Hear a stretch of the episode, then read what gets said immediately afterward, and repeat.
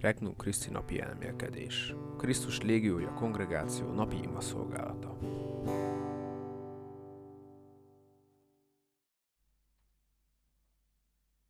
Aki befogadja azt, akit én küldök, engem fogad be. 2023. május 4. Húsvét 4. hete. Csütörtök.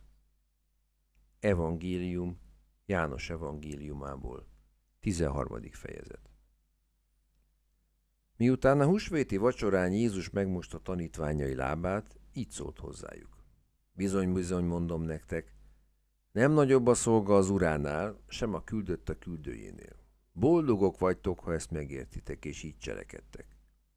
Nem minnyájatokról mondom ezt. Ismerem azokat, akiket választottam. De be kell teljesedni az írásnak. Akivel megosztottam kenyeremet, sarkát emelte ellenem. Előre megmondom, mielőtt megtörténnék, hogy amikor megtörténik, higgyétek, hogy én vagyok. Bizony-bizony mondom nektek, aki befogadja azt, akit én küldök, engem fogad be. Aki pedig engem fogad be, azt fogadja be, aki küldött engem. Bevezető ima. Uram, nélküled nem vagyok képes a szeretetre. Te vagy az út, az igazság és az élet. Mai imámban szeretnélek ezért még jobban befogadni téged.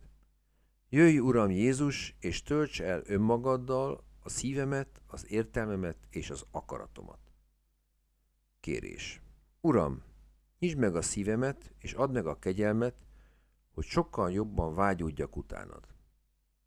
Elmélkedés. 1. Nem nagyobb a szolga uránál. Jézus földi élete utolsó pillanataiban példájával még egyszer összefoglalja tanításának lényegét, amely a másokat szolgáló áldozatos szeretet. Hangsúlyozza, hogy csak akkor lehetünk boldogok, ha ezt megértjük és gyakoroljuk is. Szeretne átadni nekünk az új szövetség legfontosabb üzenetét. Isten maga az önfeláldozó szeretet.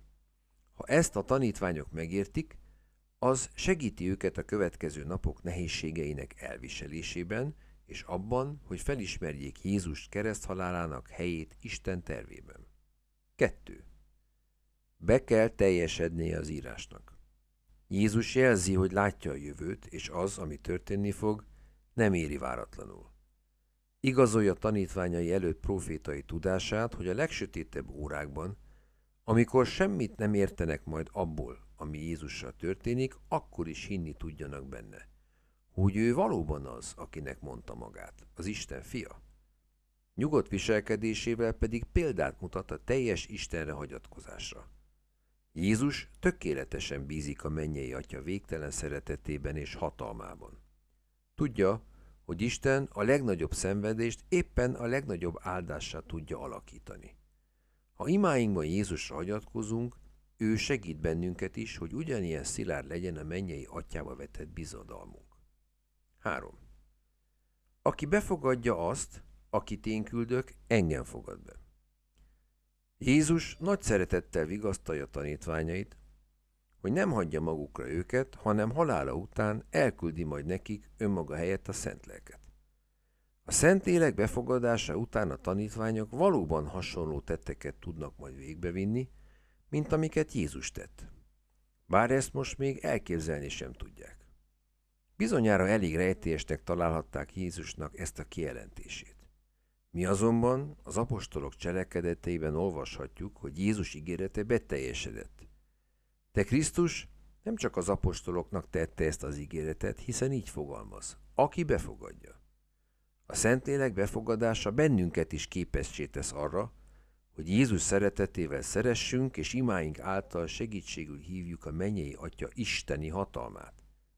Vegyük igénybe a Szentlélek mennyei segítségét a lehető leggyakrabban.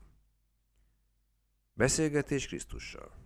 Jézus, tudom, hogy kiválasztottál, hogy befogadjam lelkedet. Milyen hálás vagyok ezért?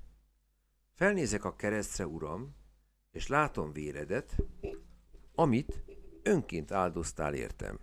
A töviskoszorút, amit eltűrtél értem, és a keresztet, amit alázattal hordoztál értem.